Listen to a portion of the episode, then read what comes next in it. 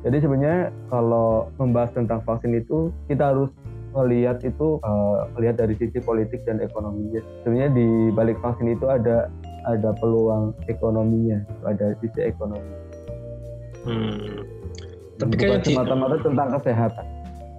Uh, tapi kan yang diuntungkan pada akhirnya kan kelompok tertentu aja kan ya mas, nah, pemilik vaksinnya ya, aja. Makanya uh, kemarin itu uh, kalau Hana sama mengikuti uh, berita internasional tuh kan salah satu presiden dari Brasil kan nyebutin kan oh ini sebenarnya emang uh, konspirasi nih.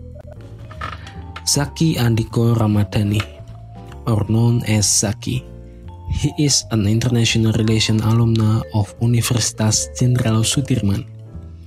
As an alumna, his thesis is unique because he was the first one and the only student, at least in his campus, that used constructivism theory in his research. Now he is a researcher in KRA Group, the company that focuses on public affairs and political risk consultancy that maintain and building reputations in Southeast Asia. From that, he learns and finds some new perspective to see what happens around him. I can't wait to share the conversation with you. I want to understand how the struggle is from being a researcher and how we are supposed to act when we see something happen around us. Enjoy this episode.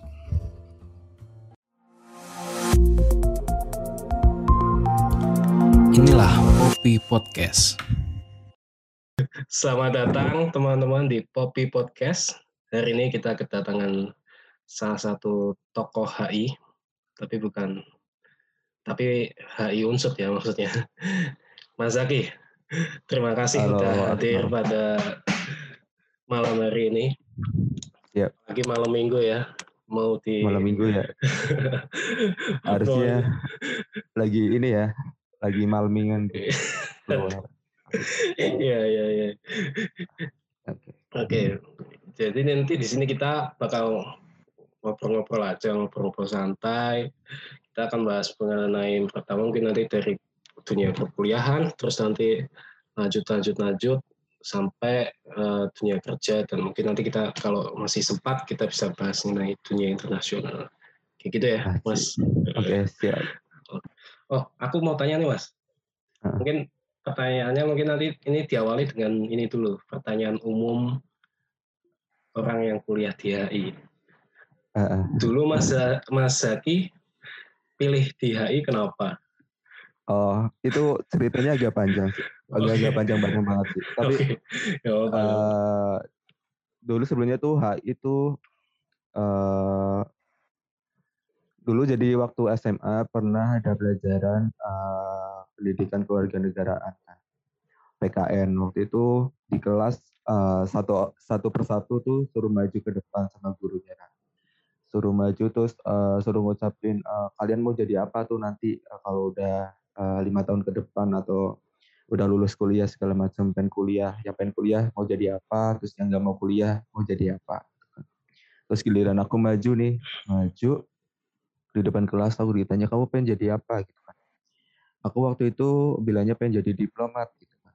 Bukan duta besar ya tapi pengennya jadi, jadi diplomat Nah, terus uh, ditanya uh, kalau kamu mau jadi diplomat, kamu harus uh, ngapain aja? Nah, salah satunya aku uh, ngucapin uh, ya salah satunya mungkin saya harus uh, masuk ke universitas, saya harus ambil jurusan hubungan internasional.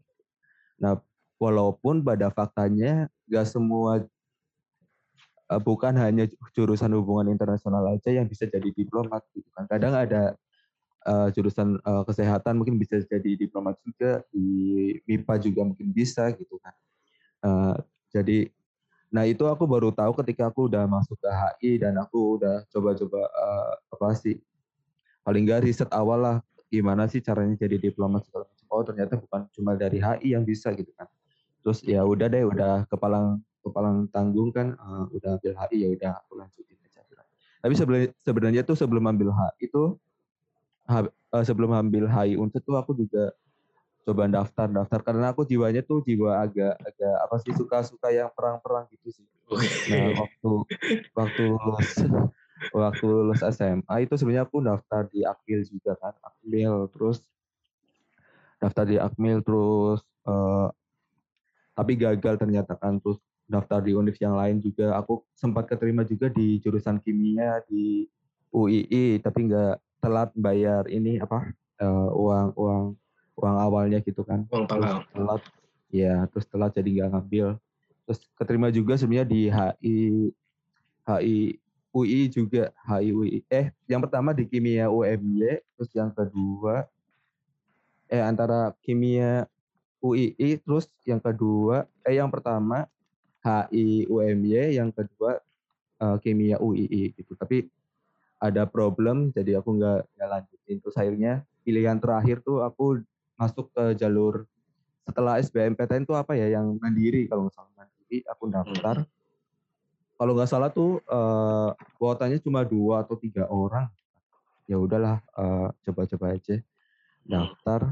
Ya lolos di HI Unsur. Ya mungkin karena karena pernyataan awal aku di kelas itu bilangnya mau jadi diplomat dan harus ambil HI mungkin ya itu karena diambil sama malaikat ya jadi mau nggak mau mungkin karena bukan bukan tracknya di situ ya udah okay, jadi okay. HI Unsur ya. Oh, Mas Zaki ternyata juga pernah daftar Akmil ya? Dulu ya, aku daftarnya Akpol tapi.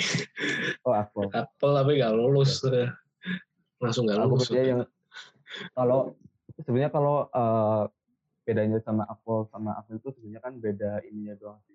Kalau di Akmil kan lebih ke pertahanan ya karena uh, eh, TNI itu lebih ke pertahanan, tapi kalau polisi mungkin lebih keamanan. Nah, aku lebih sukanya tuh lawannya kalau pertahanan kan bedanya pertama kita lawannya tuh uh, dari outsider gitu kan dari orang luar gitu.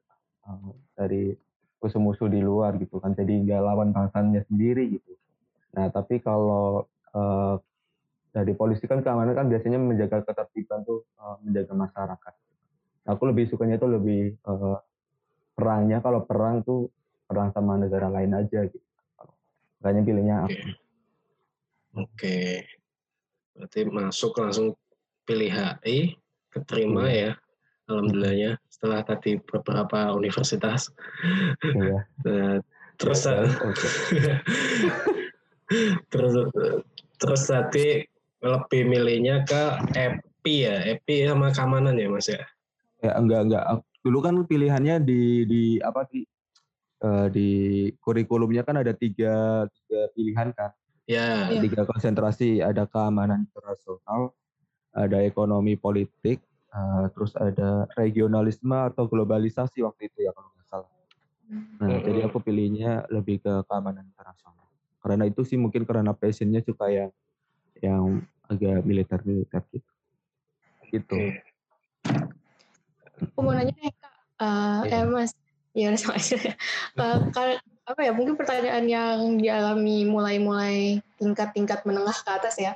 Pernah nggak hmm. sih kamu krisis identitas gitu kayak kayak oh. apa ya pesan kayak kenapa kenapa ya gue ada di sini? Kayak gitu pernah nggak mas? Uh, gitu.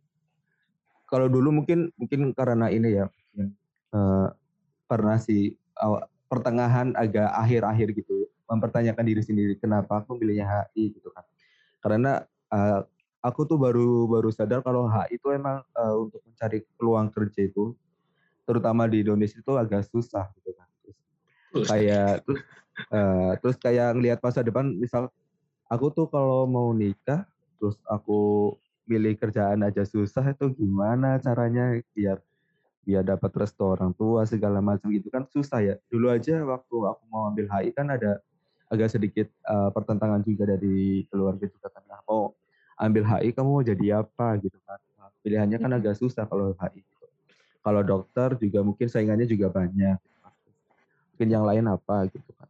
Ya gitu. Nah itu sempat kepikiran kayak gitu kan. H itu agak susah gitu kan terus uh, cari kerjanya susah. Agak-agak agak mau mundur terus mundur juga nggak bisa maju juga agak agak apa sih agak pesimis gitu kan karena lihat realita tuh emang agak susah. Hmm.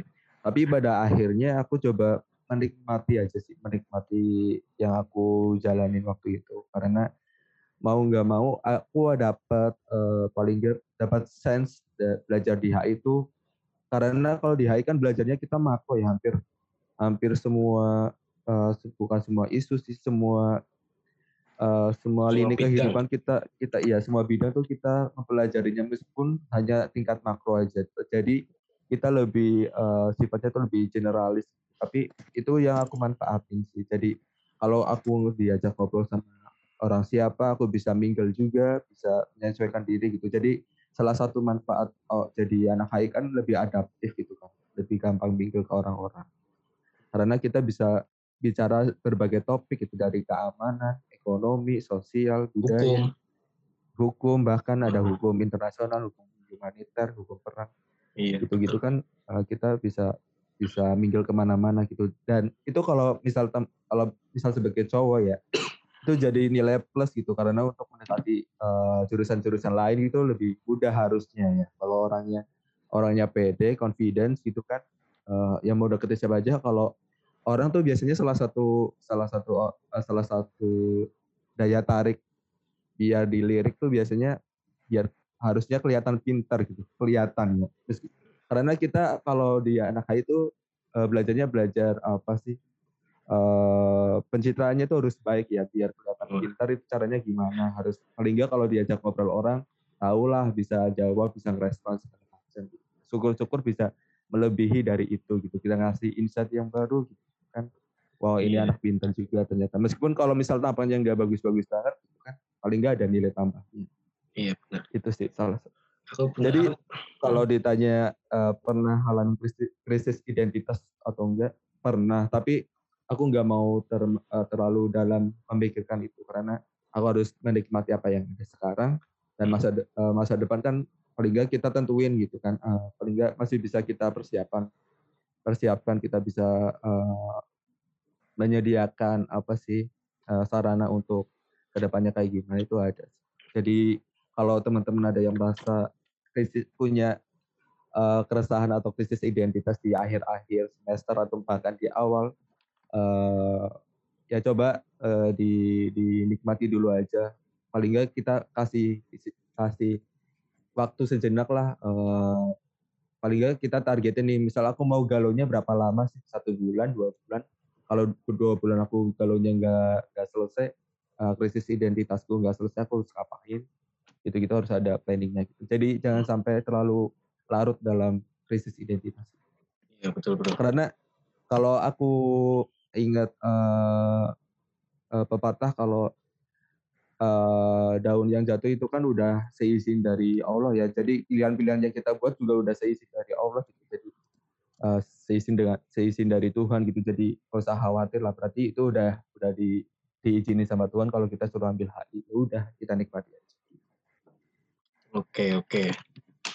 Ya sih mas. Tapi aku setuju banget kalau anak HI itu aku salah satu yang aku syukuri aku jadi anak HI itu aku bisa ngobrol hampir ke semua anak jurusan sih, terutama ke iya, teman-teman hmm. sahabat-sahabatku kayak gitu-gitu. Yeah. Itu aku bisa ngobrol tentang wah dari jurusan apa pun, entah dari hukum, yeah. ekonomi, kesehatan, terus habis itu bahkan anak teknik, nah, aku aku pun bisa sampai nah, ngobrol ngalor gitu. Agak beda banget ya. Iya. Bisa bahas tentang uh, teknologi dari negara ini, ini, ini, tapi tetap nyambung di HI kayak gitu-gitu deh. Ah, iya. Gokil deh, oke. Iya. Oke. Okay. Salah satu nilai plusnya itu sih belajar. Iya. Ya, nih mas. Kalau nilai kurangnya juga banyak. Oh ya. nah ini mas, di Mas Zaki yang paling disukain tuh apa mas? Entah mata apa? kuliahnya atau perspektifnya. Uh, sebenarnya hampir semua tentang hal itu aku suka ya. Dari perspektifnya aku suka dari uh, teori-teorinya aku suka dari apa sih jadi aku lebih suka emang tentang teori-teorinya aku suka banyak teori yang bisa dipakai banyak yang bisa buat dianalisis konsep-konsepnya juga suka. Ya hampir semua tentang HI aku suka. Hmm. dosanya juga suka enak-enak Oke. Okay. itu kan enak-enak. Kalau kalau nah aku kan setahu aku nih Mas Zaki itu salah satu judul skripsinya tuh yang paling unik dan kayaknya belum ada dua nih Mas. Judul skripsinya Mas oh, iya. Zaki. itu uh, kalau nggak salah tuh apa? kasus apa beradab perspektif konstruktivisme gitu kan ya mas pakainya perspektif konstruktivisme yeah. gitu kan ya itu apa ya mas yeah. judulnya masih uh, ingat nggak uh, agak ingat-ingat tuh uh, lupa-lupa ingat sih jadi kalau nggak salah sih analisis pendekatan uh, analisis uh, pendekatan trust politik uh, Korea Selatan terhadap uh, penyelesaian permasalahan di semenanjung Korea berdasarkan perspektif konstruktivis. Wah, kan. Jadi, uh, jadi coba ceritakan mas tentang skripsinya Mas Zaki sedikit. Uh, jadi kan kalau teman-teman mungkin udah belajar teori, teori HI, salah satunya kan ada paling nggak ada tiga teori yang yang main uh, ada dua teori yang mainstream sih sebenarnya sih ada liberalis, ada realis. Nah, terus kemudian ada ada yang uh, muncul nih satu non mainstream yang mencoba untuk memper menengahi lah antara keduanya antara liberalis sama realis itu adalah konstruktivis. Jadi konstruktivis itu sebenarnya tuh dia ngambil uh, semua hal-hal yang positif di realis dan ambil semua hal-hal yang positif di uh, liberalis. Tuh, realis sama liberal kan ada positif ada negatifnya. Nah dia ambil dua-duanya. Nah, terus salah satu yang bikin aku jatuh cinta sama sama teori ini sebenarnya uh, karena ada quote dari salah satu tokoh di konstruktivis kan ada yang namanya Alexander Wen. Uh, jadi uh, salah satu quote-nya itu anar di bahasa Indonesia-nya itu anarki adalah apa yang negara-negara lakukan terhadapnya gitu. Jadi anarki itu kita tentuin ketik bagi uh, tergantung sama negara itu sendiri. Jadi mau dibikin uh, apa nuansanya kerjasama atau konflik itu sebenarnya berdasarkan sama negara-negara itu sendiri. Jadi misal aku mau bikin suasananya suasana di dunia internasional tuh konflik aja deh. Aku mau nganggap semua orang uh, semua negara itu musuh musuh aku gitu kan. Itu jadi jadi apa? Ada konstruksi di sebuah negara memandang negara-negara lain jadi kalau kita mandang uh, mandang negara lain itu sebagai musuh, berarti ya otomatis kita mempersep, mempersepsikan sistem internasional itu sebagai sistem yang konfliktual gitu. Nah, jadi, tapi kenapa kita harus milih uh, konfliktual kalau kita sebenarnya bisa tergantung sama kita sendiri sih sebenarnya. Mau kita pilih mau pilih konfliktual atau mau pilih kerjasama kita kita bisa pilih dua-duanya tergantung kita mau pilih yang mana sebenarnya kan. Jadi semuanya berdasar, berdasarkan diri kita sendiri sebenarnya itu intinya kayak gitu sih. Nah terus kenapa aku pilih topik topik uh, tadi tentang permasalahan di Korea Selatan dan Korea Utara sebenarnya itu karena dulu kan kalau uh, teman-teman yang suka Korea kan pasti udah tahu ya sejarahnya. Kan dulu ada ada kalau Korea tuh jadi satu kan bahasanya jadi satu bangsa Korea gitu. Terus ada ada intervensi dari Amerika terus ada intervensi, intervensi juga dari Rusia akhirnya dipecah jadi dua gitu kan. Ada Korea Utara ada Korea Selatan. Terus akhirnya sampai sekarang ada isunya tentang nuklir segala macam. Mereka udah coba untuk rekonsiliasi segala macam tapi uh, dari satu pihak misal dari Korea Utara pikirnya uh, ya karena Korea Selatan itu selalu memandang mereka tuh sebagai musuhnya bukan sebagai saudara saudara kandung lah istilahnya gitu kan dulu kan kita sama-sama satu bangsa tapi kalian kok selalu deketinnya sama deketin uh, deketin Amerika Serikat gitu selalu deket sama Amerika Serikat lebih percaya sama dia gitu. Dibandingkan sama saudaranya sendiri sih gitu kan nah terus uh, sedangkan di Korea di Korea Selatan tuh memandangnya tuh ya aku memandang kamu sebagai saudara tapi tolong jangan deketin tolong uh, jangan de jangan mainan nuklir terus jangan dekat-dekat sama Rusia gitu tapi tapi yang nggak bisa gitu karena uh, perspektifnya tuh dari yang awalnya uh, awalnya uh, sebagai saudara atau sebagai kalau di kalau bahasanya tuh lebih ke apa sih ada lokean ada kantian tuh satu lagi tuh apa gitu jadi jadi ada kan ada yang ada yang sifatnya kompetisi ada yang memandangnya sebagai teman ada yang memandangnya sebagai musuh nah awalnya kan Korea tuh sebagai satu satu kalau salah satu perspektif uh, konsep itu kan berarti sebagai teman kan awalnya tuh akhirnya jadi musuh gitu kan. kenapa kita nggak bikin konstruksi lagi kalau atau kesepakatan sosial kalau kita sama-sama saudara ya udah kita ganti perspektif kita sebagai sama-sama saudara dan ada kita mandang satu sama lain itu sebagai musuh. Nah makanya ada presiden namanya Pak uh, Pak Chung Hee itu dia ngeluarin uh, kebijakan trust politik jadi politik kepercayaan. Nah jadi uh, kita memandang seseorang itu sebagai musuh atau kita memandang seseorang itu sebagai teman kan karena kadar tingkat kepercayaannya aja sih kalau misal di bawah 50 nih misal berarti itu udah udah sifatnya udah konfliktual. Jadi kita memandang aku misal memandang Akmal tuh sebagai musuh kalau uh, kadar kepercayaan aku tuh di bawah 50 nih. Tapi kalau kadar kepercayaan aku di bawah di atas 50 atau bahkan 80 persen berarti aku udah memandang si Akmal sebagai uh, sebagai teman sebagai saudara. Nah itu yang mau dicoba uh, dipakai oleh uh, Presiden Korea Selatan pada waktu itu. Nah aku mau menjelaskannya itu dengan perspektif dari konstruktivis. Jadi ingin mencoba mengubah cara pandang aja sebenarnya kalau pakai konstruktivis. Oh, I see. Ya, yeah, ya. Yeah. Nah, itu skripsinya Mas Zaki itu masih tetap dan selalu jadi contoh loh Mas di dalam oh, iya. pembuatan eh, pas SHI, MHI di HI Unsur ya. Oh iya seriusan. Iya, Mas Zaki, Mbak Lintang.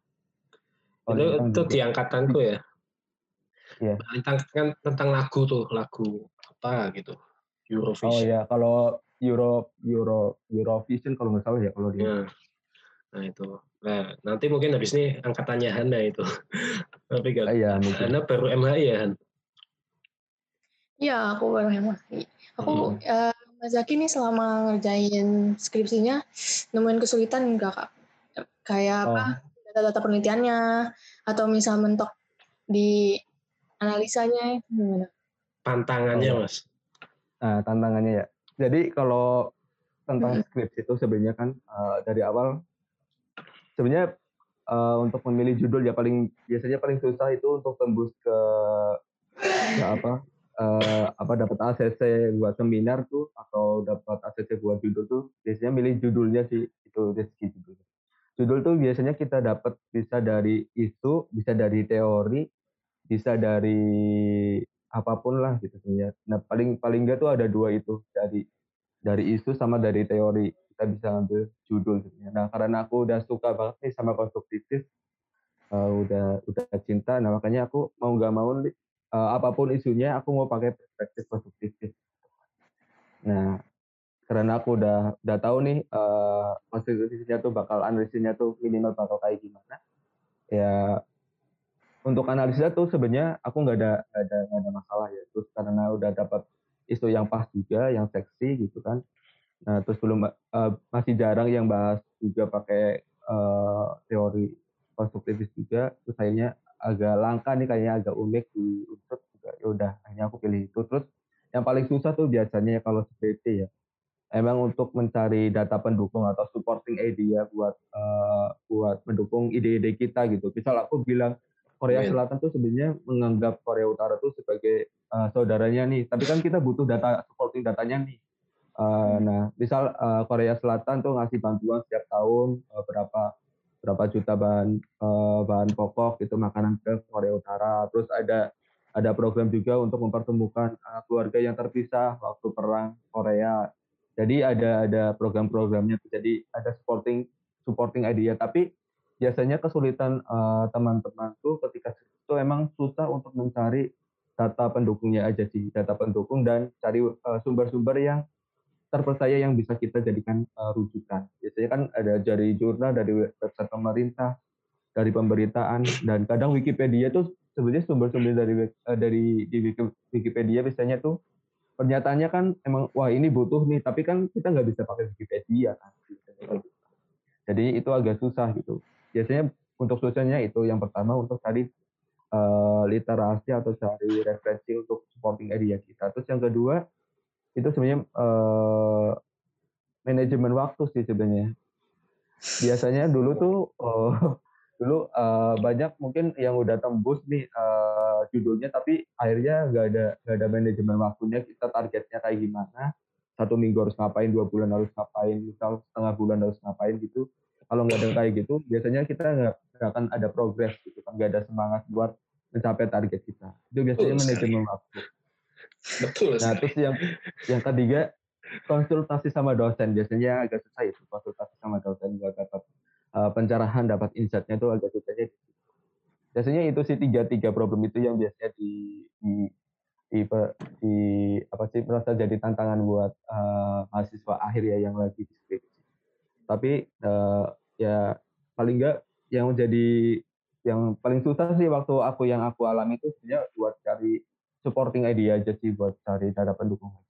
Untuk konsul tuh aku agak alhamdulillah dipermudah untuk konsul terus untuk uh, yang lainnya juga agak untuk target juga uh, saran aku sih kalau teman-teman mau nanti mau skripsi itu harus tentuin dulu uh, kan kalau dosen pembimbing kan ditentuin dari dari jurusan ya. Tapi kalau dari target-target yang mau kita tentuin misalnya uh, Hana nih mau lulus tahun berapa uh, bulan apa atau periode wisuda ke berapa itu harus udah ada kesepakatan sama dosen pembimbing kita gitu. Jadi mau nggak mau itu harus strict uh, ke uh, target itu gitu. Jadi kalau udah ada kesepakatan itu berarti antar uh, dosen sama mahasiswa itu, itu harus saling dukung. Kalau waktunya emang harus konsultasi ya konsultasi seberapapun progres kita yang kita dapat itu. Karena kalau misal kita nunggu progres kita dapat bagus banget itu uh, itu bakal lama. Jadi kalau misal teman-teman waktu skripsi itu dapat uh, kesulitan di di pertengahan hanya dapat progresnya hanya kecil apa pun itu paling nggak tetap dikonsultasikan karena ketika kita konsul kita akan dapat uh, pencerahan lah paling nggak harus misal kamu bisa koneksi ke sini koneksi ke situ paling itu sih tiga problem yang dialami sama anak-anak yang lagi skripsi hmm. dosen agak susah ditemuin gitu biasanya itu sih nunggu sampai sore nggak ada dosen yang datang gitu apalagi kalau nggak salah zaman dulu zamannya Mas Aki itu dosen lumayan sibuk-sibuk ya Mas ya? Iya, waktu itu sibuk-sibuk banget lagi ada akreditasi juga kalau nggak salah ya. Terus yeah, biasanya banyak yang keluar kota, segala ada yang lanjut S2, eh S3 segala macam. Iya. Yeah. Hmm. Gitu. Hmm, jadi paling nggak ada kesepakatan dulu sih sama dosen dan ada niat niat lulus gitu, niat lulus. Nah aku juga dulu salah satu yang bikin aku semangat kan, aku dulu dosennya tuh Pak Pak Elpen ya waktu waktu itu ya waktu itu Pak Elpen kan uh, tanya aku mau target lulus kapan. Uh, jadi waktu itu Pak Elpen yang sering aku ingat sampai sekarang ada ada tiga cara uh, seseorang tuh bakal diingat gitu kan. Diingat tuh maksudnya diingat di jurusan atau di uh, di tingkat uh, paling di tingkat fakultas. Paling nggak di tingkat jurusan tuh uh, misal jadi yang terbaik, uh, terus jadi jadi yang terunik, terus yang ketiga jadi jadi yang pertama. Nah, jadi uh, yang terbaik waktu itu aku nah jadi motivasi itu jadi motivasi buat aku kan dan itu dan itu aku coba dapetin semuanya. Jadi yang terunik aku dapat uh, misal dari judul skripsi skripsi nih aku udah dapat yang terunik nih misalkan. Terus uh, jadi yang pertama waktu itu aku jadi uh, jadi salah satu mahasiswa yang pendadaran pertama di di angkatan aku kan terus yang jadi yang terbaik waktu itu aku uh, mungkin uh, beruntungnya tuh jadi uh, wisudawan pertama peringkat pertama di visit gitu kan jadi aku men, uh, mencoba untuk meraih itu karena ada ada petuah dari dosen pembimbing gitu. Jadi salah satu salah satu pentingnya dosen pembimbing itu jadi memberikan semangat dan motivasi gitu. Dan aku coba untuk meraih 3T itu. Jadi uh, dapat dosen pembimbing juga itu uh, krusial juga sih siapa dosennya. Oke oke, ya benar sih. Apalagi kalau dosen pembimbingnya, aduh nggak boleh nyebutin nama ya di sini ya. Iya ya. Oh, iya. oh ya, aku tadi nyebut ya tadi maaf. Nggak apa-apa kalau. Mas Zaki sih. Jadi kita emang kalau misalnya diskusi juga kan harus bertanggung jawab sama diri kita sendiri kan. Nah itu kita target apa harus kita cuman kita doang yang bisa bisa mencapai itu gitu kan karena hmm. ya pada akhirnya kan kalau misalnya skripsi juga kita sendiri-sendiri gitu kan masing-masing iya masing-masing gitu benar-benar uh, dan waktu itu sebenarnya aku juga uh, manajemen waktunya waktu itu jadi satu minggu tuh aku harus fokus uh, ngerjain skripsi itu dari hari Senin sampai hari Jumat. Itu harus aku fokus skripsi. Pokoknya dari pagi sampai malam, sampai pagi lagi aku fokus sama skripsi. Terus hmm. hari Sabtu Minggu itu khusus aku buat rehat gitu. Paling enggak misal kalau ada punya pacar ya pacaran dulu, mau nonton film nonton film, mau hangout sama temen hangout sama temen.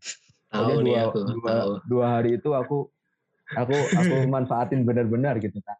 Nah setelah dua hari itu udah aku refresh udah mulai lagi hari Senin sampai hari Jumat aku fokus skripsi ini. Kayak gitu, jadi ada target. Ya, ya, ya. Nah, di sini tapi pembimbing sekarang lebih enak-enak so enak-enak mas ya seharusnya lebih enak sih apa terutama tuh sekarang eh, ketua jurusan tuh udah menginstruksikan untuk tidak menunda-nunda mahasiswa tingkat akhir untuk Betul, skripsi gitu. ya, kan. Oh. Jadi kalau hmm, iya, apalagi iya. sekarang online, semua oh, sistemnya tuh udah dipermudah, tinggal lewat email dan rata-rata tiga sampai seminggu tuh udah tiga hari sampai seminggu udah pasti dijawab. Wah asik banget ya kalau kalau kayak gitu. kalau yang dulu kan agak bisa satu minggu bisa nggak nggak ketemu sama dosen sama sekali. Ya, kalau nggak ketemu dosen kan berarti nggak ada progres sama sekali kan. Iya betul. Kita nggak bisa maju maju kayak gimana nggak ada akses dari dosen gitu. Ya kalau kalau ada kemajuan kayak gitu sih bersyukur sih kalau teman-teman sekarang. Mm -hmm. Dipermudah banget. Nah, tapi ya itu mas pusingnya tuh online semua tuh loh mas. Belum kalau oh, ada yang jadi... masih ngambil kelas kayak gitu-gitu. Uh -uh. Waduh, yeah. pusingnya. Ini nih angkatannya Hana nih kayaknya cuma satu semester ya. Eh, kamu Apa tuh? kamu kayaknya yang on yang offline satu semester doang ya? Apa dua semester? Kurang tahu sih. Sejauh ini kita uh, udah tiga semester kan yang online. Wah. Terus. Wah, tiga semester online. Ya, satu semester doang kan yang offline? Waktu iya satu semester doang. Apa dong? waktu itu kan pandemi itu awal Maret kan, kan masuknya akhir Februari jadi seingetku dua dua minggu baru dua minggu masuk tiba-tiba jereng udah, udah di rumah sampai dan masih belum yeah, yeah. juga kan uh, ininya karena vaksinasi kan juga masih belum tersebar ya biasanya dosen kan. Jadi kan dosennya balik lagi kan dosennya udah divaksin tapi mahasiswanya udah divaksin belum gitu. Iya, iya. karena mahasiswa datangnya dari dari berbagai, berbagai daerah. Indonesia kan. Itu yang bikin mungkin sampai sekarang juga universitas belum mengeluarkan. Alhamdulillahnya sih sekarang. udah ada sistem online-nya udah jelas mas. Oh, cuma pakai Google Classroom sekarang udah hmm. punya uh, sistem sendiri. Oh. namanya LDRU wow. WPT pun sekarang tes TOEFL-nya pakai online juga mas pakai LDRU nggak bisa cheating atau bisa cheating ya berarti nggak tahu sih sebenarnya kalau mau cheating sih bisa-bisa aja ya cuman tuh ketahuan apa enggaknya tuh nah itu habis itu saya satu pakai laptop satu pakai HP, HP-nya tuh dari samping oh. gitu. Nah, wow. HP-nya nampilin zoom-nya. Kayak gitu. Oh. Luar kita. sekali peningkatannya. Alhamdulillahnya kayak gitu sih. okay. Tapi jadi kurang asik ya kalau nggak ada nggak ada offline meeting gitu. Oh, apalagi kalau dalam berorganisasi ya mas. Wah ya. Organisasi itu kan it's about kumpul-kumpul di sekre, kongko-kongko, iya, kayak gitu-gitu. Marah-marah, iya. kesel gitu, nangis. Gitu. Rapat, ratif. Rapat. Nah, kayak gitu-gitu. Iya, nih, aduh. Kurang gregetnya di situ sih. Iya bener. Ini online tuh udah susah banget. Aduh. Beneran. jadi kurang kurang memanfaatkan fasilitas di kampus jadi kalau betul sekali. Padahal gedungnya udah baru ya gedungnya baru ya baru dua minggu udah Ya, gedung visip ya. Hmm, uh, jadi aku mungkin aku sebenarnya paling penasaran tentang dunia kerjanya Mas Zaki sih. Okay. Karena kan, uh. ya, coba cerita dong Mas, Mas Zaki sekarang tuh kerjanya menggeluti bidang apa, perusahaannya tuh hmm. bergerak di bidang apa, terus klien-kliennya dari dari mana aja, kayak gitu. Aku penasaran oh. banget. Wow. Oke. Okay. Uh, jadi ini bisa satu kalau, sesi webinar loh. pernah. Iya pernah ya, pernah ya Pak. Iya pernah. Sampai sore. Jadi uh, sekarang tuh alhamdulillah udah uh, kerja di kerja di salah satu perusahaan konsultan kebijakan publik di Jakarta. Uh, terus uh, jabatannya tuh sebagai staff riset sebagai riset researcher sebenarnya. Jadi staff riset uh, terus jadi kebijakan publik itu apa sih gitu kan? Mungkin ada yang bertanya-tanya kebijakan publik itu apa. Jadi kebijakan publik itu adalah kebijakan yang yang dikeluarkan oleh pemerintah yang berdampak langsung kepada masyarakat. Jadi hampir semua isu tuh berkaitan dengan kebijakan publik. Misal kayak sekarang aja kebijakan misal kebijakan uh, uh, pemerintah ngeluarin kebijakan untuk uh, melakukan karantina de uh, karantina gitu misal itu udah kebijakan publik namanya. Terus kayak kebijakan untuk vaksinasi itu berarti udah masuk.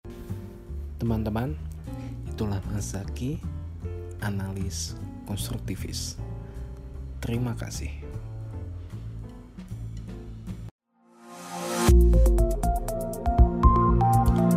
Inilah Poppy Podcast. Poppy Podcast is a brand new project by Foreign Policy Community of Indonesia Chapter Universitas Jenderal Sudirman, or known as FPCI Unsud the first community that focus on foreign policy and international issues in Universitas Jenderal Sudirman. The production is managed by Marketing Department of FPCI Unsud. Hirdus Nakmala and Prabu Anggoro are our executive producers. Hana Fatia is our researcher. Nisrina Izatil is our graphic designer. Video and audio editing by Prabu Anggoro. The music you're hearing is by Kevin McLeod. The production of this episode complies safety and healthy protocols.